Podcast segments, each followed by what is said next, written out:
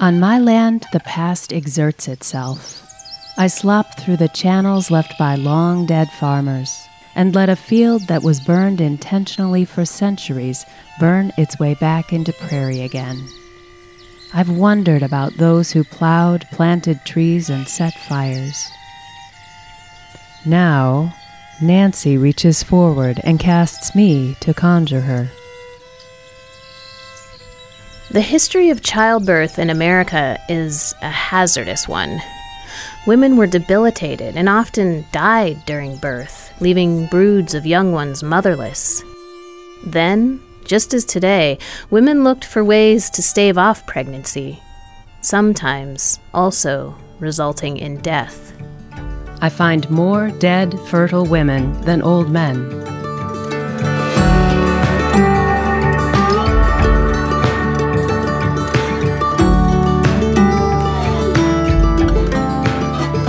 We're going to hear from a writer who learned about America's history of childbirth after discovering the life of a common woman, a woman who was buried on her own property many generations ago. This woman's reproductive history, which includes the same decisions women have to make today, had been recorded and archived over a century ago and was just waiting to be rediscovered. This is Conjuring Nancy on Middle of Everywhere telling big stories from the small places we call home.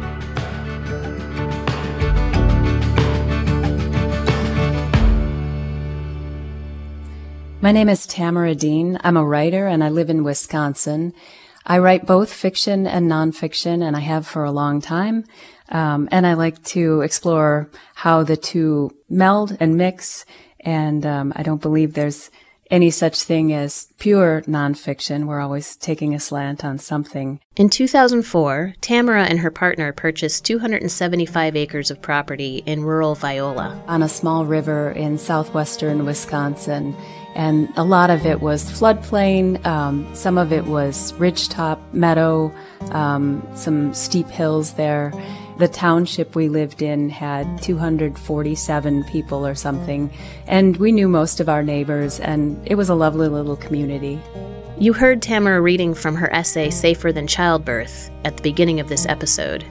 The essay was published in the American Scholar in March of 2022 and is the enchanting product of her inquiry into the history of her land we were told almost as soon as we purchased the property, although not before, um, that there was a cemetery on our property.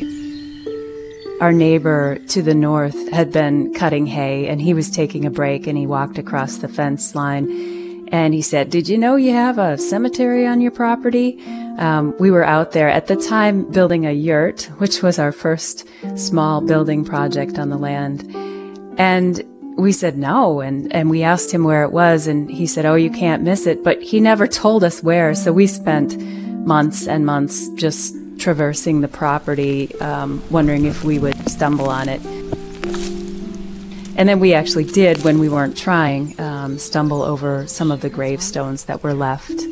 But it was no longer maintained so it was you know in an area at the edge of the floodplain field that was covered with box elders and these old daylilies, which I imagine somebody planted back there. There were only three gravestones left, and one belonged to a small boy, and the other two were sisters who died in, um, you know, either infancy or toddlerhood. And then there was this narrow marker that had just the initials MAS on it our neighbor told us, oh, there are all these Civil War soldiers in there, but those gravestones washed downstream in the flood of 78. Um, so all the while we lived there, you know, for 12 or 14 years, uh, we figured there were Civil War soldiers buried there. Finally, in the fall of 2019, after we'd been living there 15 years, we'd owned the property by then. Um, I went to the Historical Society in Vernon County to find out, well, if there are Civil War soldiers buried there, I want to know who they were. I asked the assistant curator who was buried in that cemetery if they had any records. And she did have this roster, but it was only five people, and none of the names were men. None of them would have been Civil War soldiers. Um, there were the three children whose headstones we had already found, and then there were these two women's names. I don't see any men's names, but there's the name of a woman I've never heard of. I read it aloud Nancy Ann Harris. And the woman sitting next to me, who was researching her family's genealogy, said, Oh, she's my husband's great great great aunt. The stranger says, She was married to Benjamin Franklin Harris, who's my husband's great great great uncle. She nods to her husband, who nods in confirmation. Astonished, I turn to face her. How do you know that? She died of an abortion, the stranger adds. Apparently, she'd had a lot of them. How do you know that? Her death record. Why would they put that in the public record? This question, in Tamara's mind, is what ends up taking her down a path of new understanding about the history of maternal care in this country. Carol, standing nearby, says, It was a different time. I want to ask her what she means, but another woman who's been eavesdropping leans toward me and frowns. That Nancy must have been something else, she says. And from there on out, it felt as if this story was a series of revelations and almost in a, a, a destined way for me to discover. I just kept turning my head asking why. I went to the Register of Deeds office in Vernon County where the death records are kept, thinking, well, maybe everybody gets a long footnote to their death record here. I don't know. And once I opened the volumes, um, and Nancy's was one of the first recorded, so they that's about when death records um, began in that county. I saw that hers was long and um, it went up the page, sort of like a pointed finger. Like they didn't even have enough room in the appointed form to um, include all the information they wanted to include. So then I wondered why that had been. No other death records in all those volumes were as long as Nancy's. And I thought, what's going on here? Either, you know, it's so exceptional that she had so many abortions that they had to make a note of it. Or maybe this doctor is trying to make an example out of her the cause, puerperal peritonitis, is annotated by a triple dagger symbol that directs the reader to a line of script rising up the margin like a pointed finger. Disease caused by abortion at three months. This was perhaps the tenth abortion, all except this, followed by smart hemorrhage. Ten abortions by the time she died at age 35. By today's standards, this could seem excessive, even abhorrent. But ideas about pregnancy and the beginnings of life were very different in a time before ultrasounds and heart Dopplers. They also didn't believe that a human life existed until quickening, which is basically when a woman can feel the fetus move, eh, which happens about the fourth month of pregnancy. The language surrounding abortion did not focus on the expulsion of an embryo or fetus, but rather on the restoration of a woman's good health, another of the revelations Tamara encountered. Women spoke of it casually. They might decide to be put straight, opened up, or fixed. They wouldn't have said abortion, as that term belonged to the medical lexicon, not the vocabularies of ordinary people. According to Reagan, one woman in 1918, after her menses were restored, said to her nurse, Thank the Lord, I have been relieved. Leslie Reagan wrote the book When Abortion Was a Crime, cited extensively in Tamara's essay.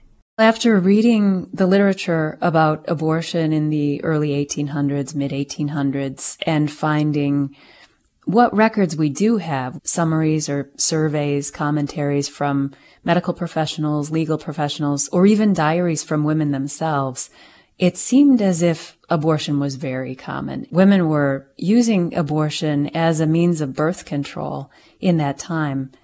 And, you know, in the absence of other birth control, that certainly made sense So they had no objection to it. They had access to it. And, you know, it was something they could manage privately too. They didn't necessarily have to turn to a midwife or doctor to get an abortion.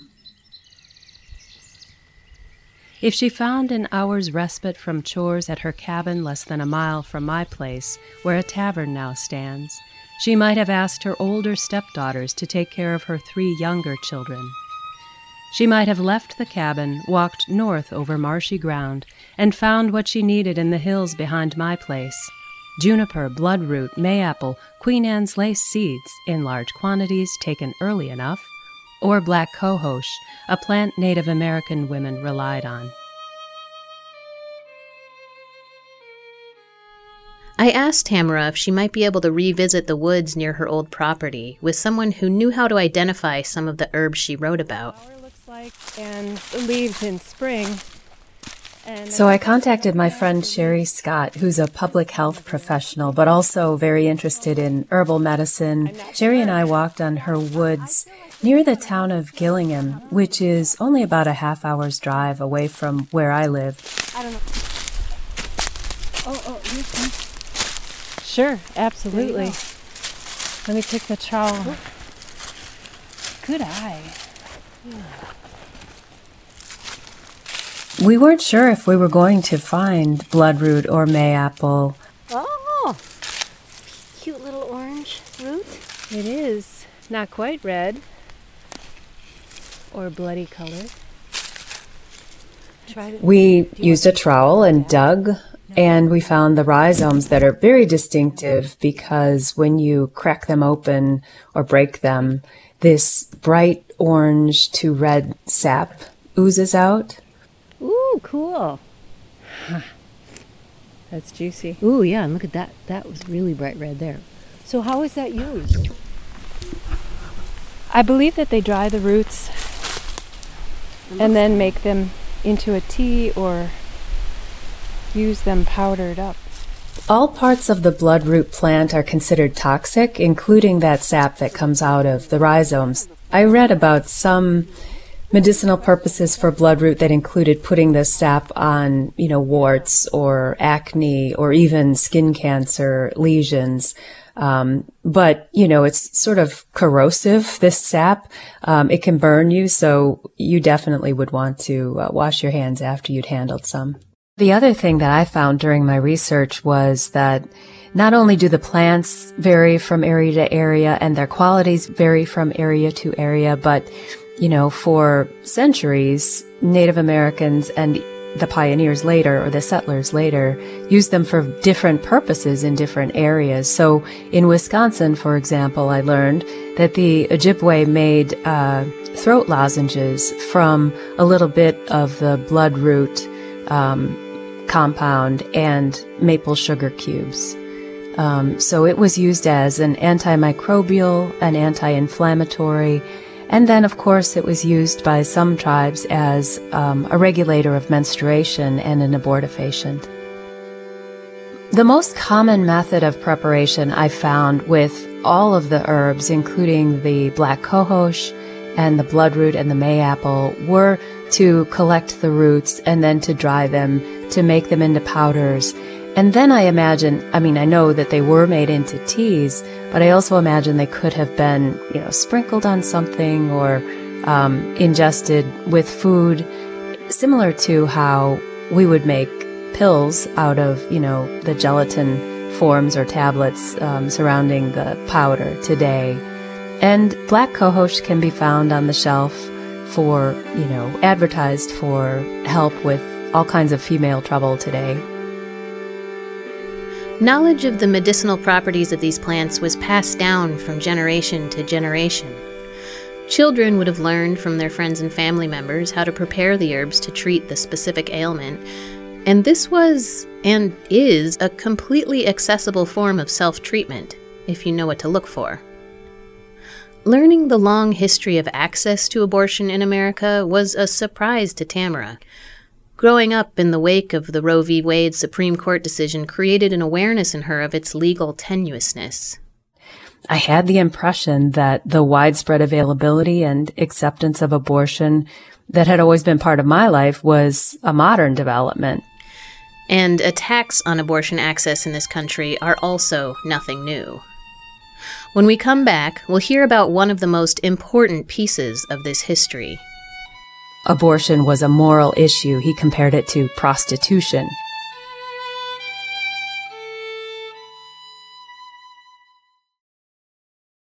Support for Middle of Everywhere comes from Kentucky Humanities. An affiliate of the National Endowment for the Humanities, Kentucky Humanities is dedicated to bringing the humanities to classrooms and communities across the state, promoting literacy and civil discourse, building pride in the Commonwealth, and telling all of Kentucky's stories.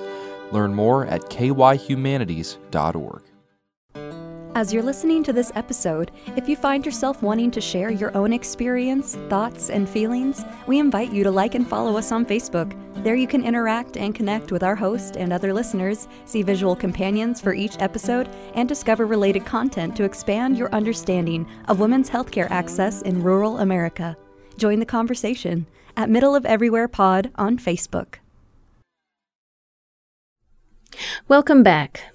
With a totally revised understanding of the widespread abortion access in the United States, Tamara began to learn about the first campaign to limit that access. And I had no idea that the AMA was originally behind the uh, early anti abortion legislation.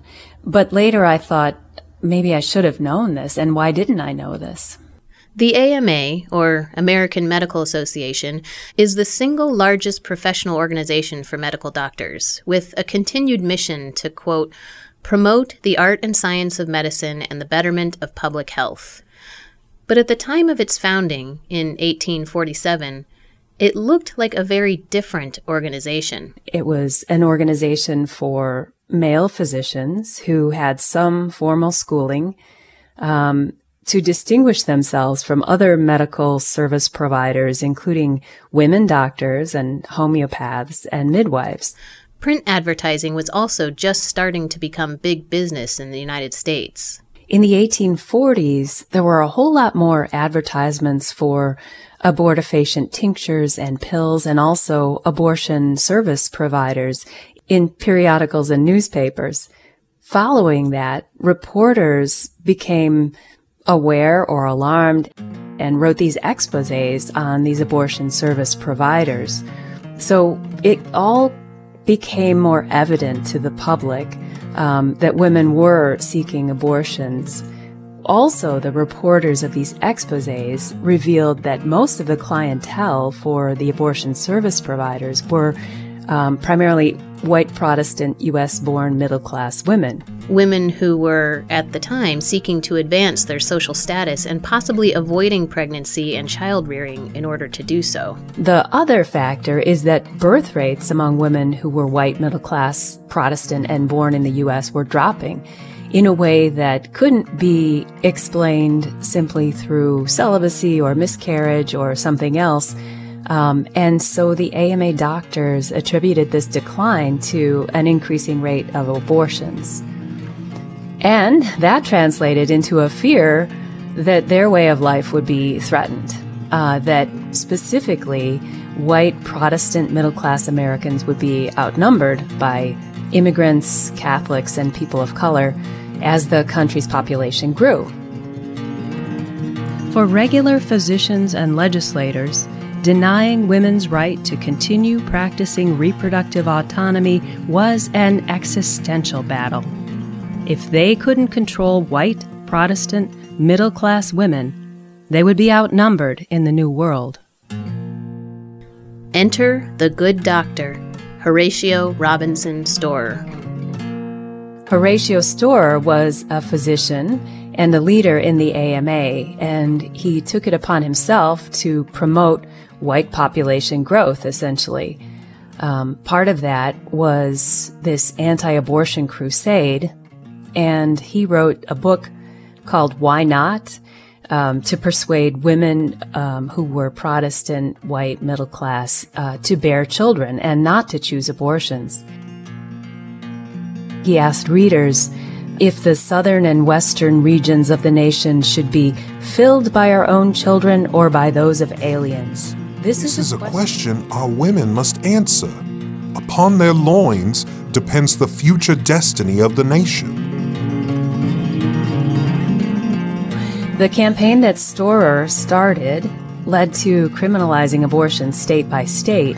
Um, and as AMA members, they promoted these boilerplate or copycat bills to make abortions at any stage of pregnancy punishable by fines and jail for both the abortion providers and the women who had abortions. Storer also promoted the idea that um, abortion was a moral issue. He compared it to prostitution. The AMA ended up redefining abortion as something immoral, unwomanly, and unpatriotic. In Wisconsin, where Nancy Ann Harris died, the anti abortion campaign was underway when Nancy was still just a child. There was an 1848 bill that had made abortion after quickening illegal, but that didn't change the status quo. That's the bill that a lot of people today are referring to, the one that we would revert to. You heard that right. Wisconsin could now revert to a law that was ratified over a century and a half ago. After Roe was overturned, the question of today is whether this bill is now Wisconsin law. A lot of women, like Nancy Ann Harris, simply would have ignored it, um, especially women in rural areas um, and you know, this had been acceptable uh, practice for so long, for the virtually the whole time they were alive. Um, they wouldn't have taken note of that law. It's hard to know at all about how many abortions occurred ever in history because people weren't keeping statistics because it was illegal or before it was illegal, it was just simply a practice. It was another means of birth control. So the best data we have, um, you know, are from the time after which it was made illegal and then people were brought to court. Um, I don't think that it sounds to me from my research that abortions didn't decrease very quickly after these laws were in place state by state. You know, in Nancy Ann Harris's case, she already had two stepdaughters, a son, and two daughters of her own, and there's no way she could have managed ten more children.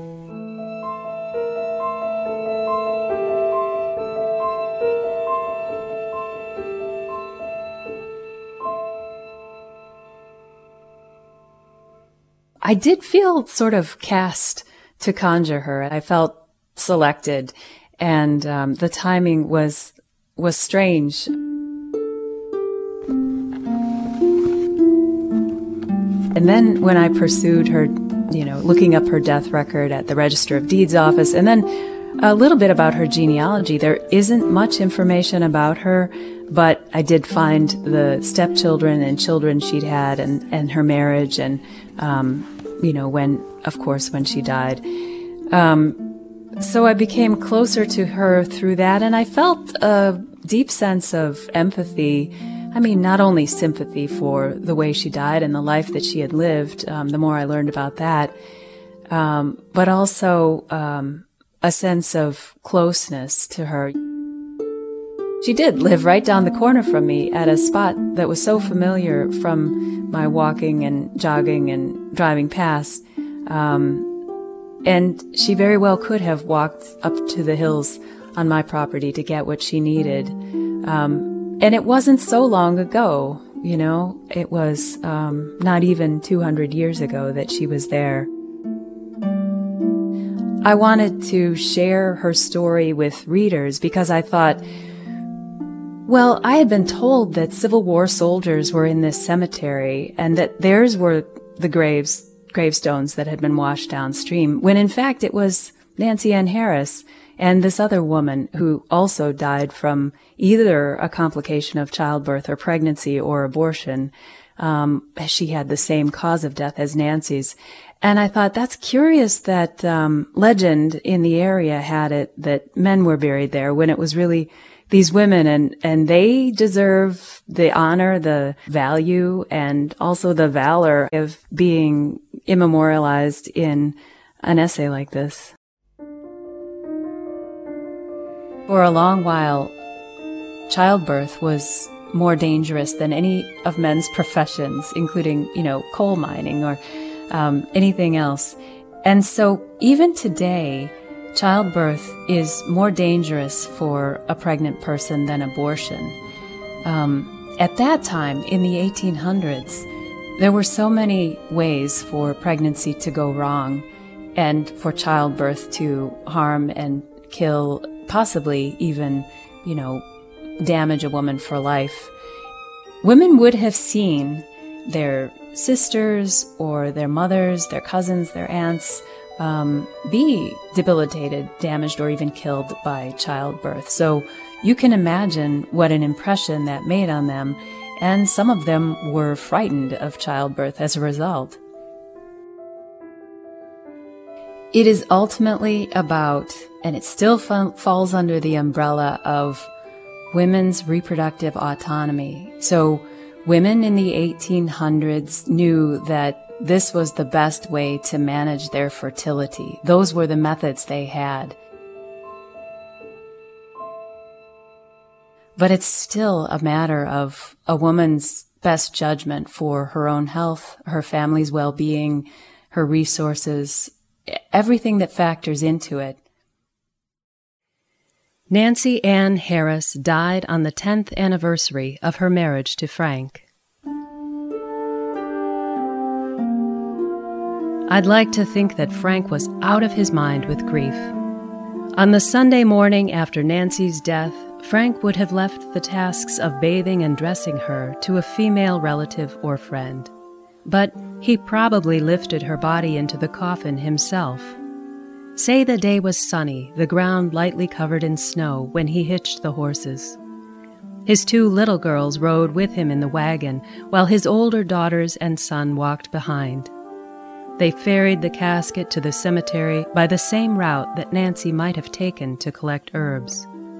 A bonfire had softened the newly frozen ground, a hole had been dug, a headstone was waiting.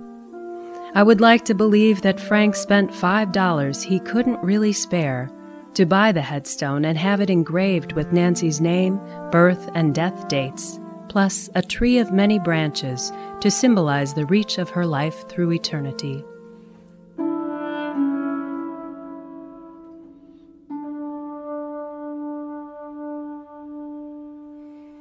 This story is standing for something else now. You know, it's um, rooted in Nancy's life, but it carries meaning for many other lives. She's she's representing a lot of other women now. Tamara Dean's essay Safer Than Childbirth was published in March of 2022 in the American Scholar. You can find a link to it on our website and in our newsletter, which you can also sign up for online at middleofeverywherepod.org.